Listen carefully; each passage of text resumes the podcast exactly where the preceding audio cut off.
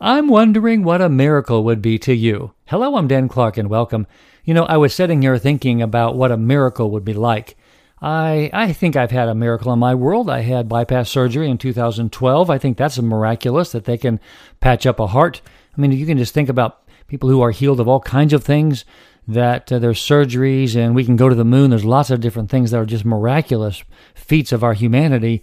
Miracles are happening around us all the time. And yet there's another miraculous thing that I think is so valuable and important. And that is the fact that we have the privilege or the miracle of simply being alive.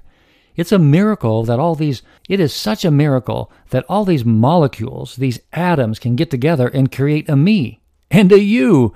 I mean, we are a walking machine of miracle machinery. I mean, our hearts and our our lungs and our, the way the blood flows in our bodies, this unit, these organisms that we own, those are just miracles. Today, I am in awe of the miracle of life. Today, I also want to encourage you to be in awe of the miracle of life.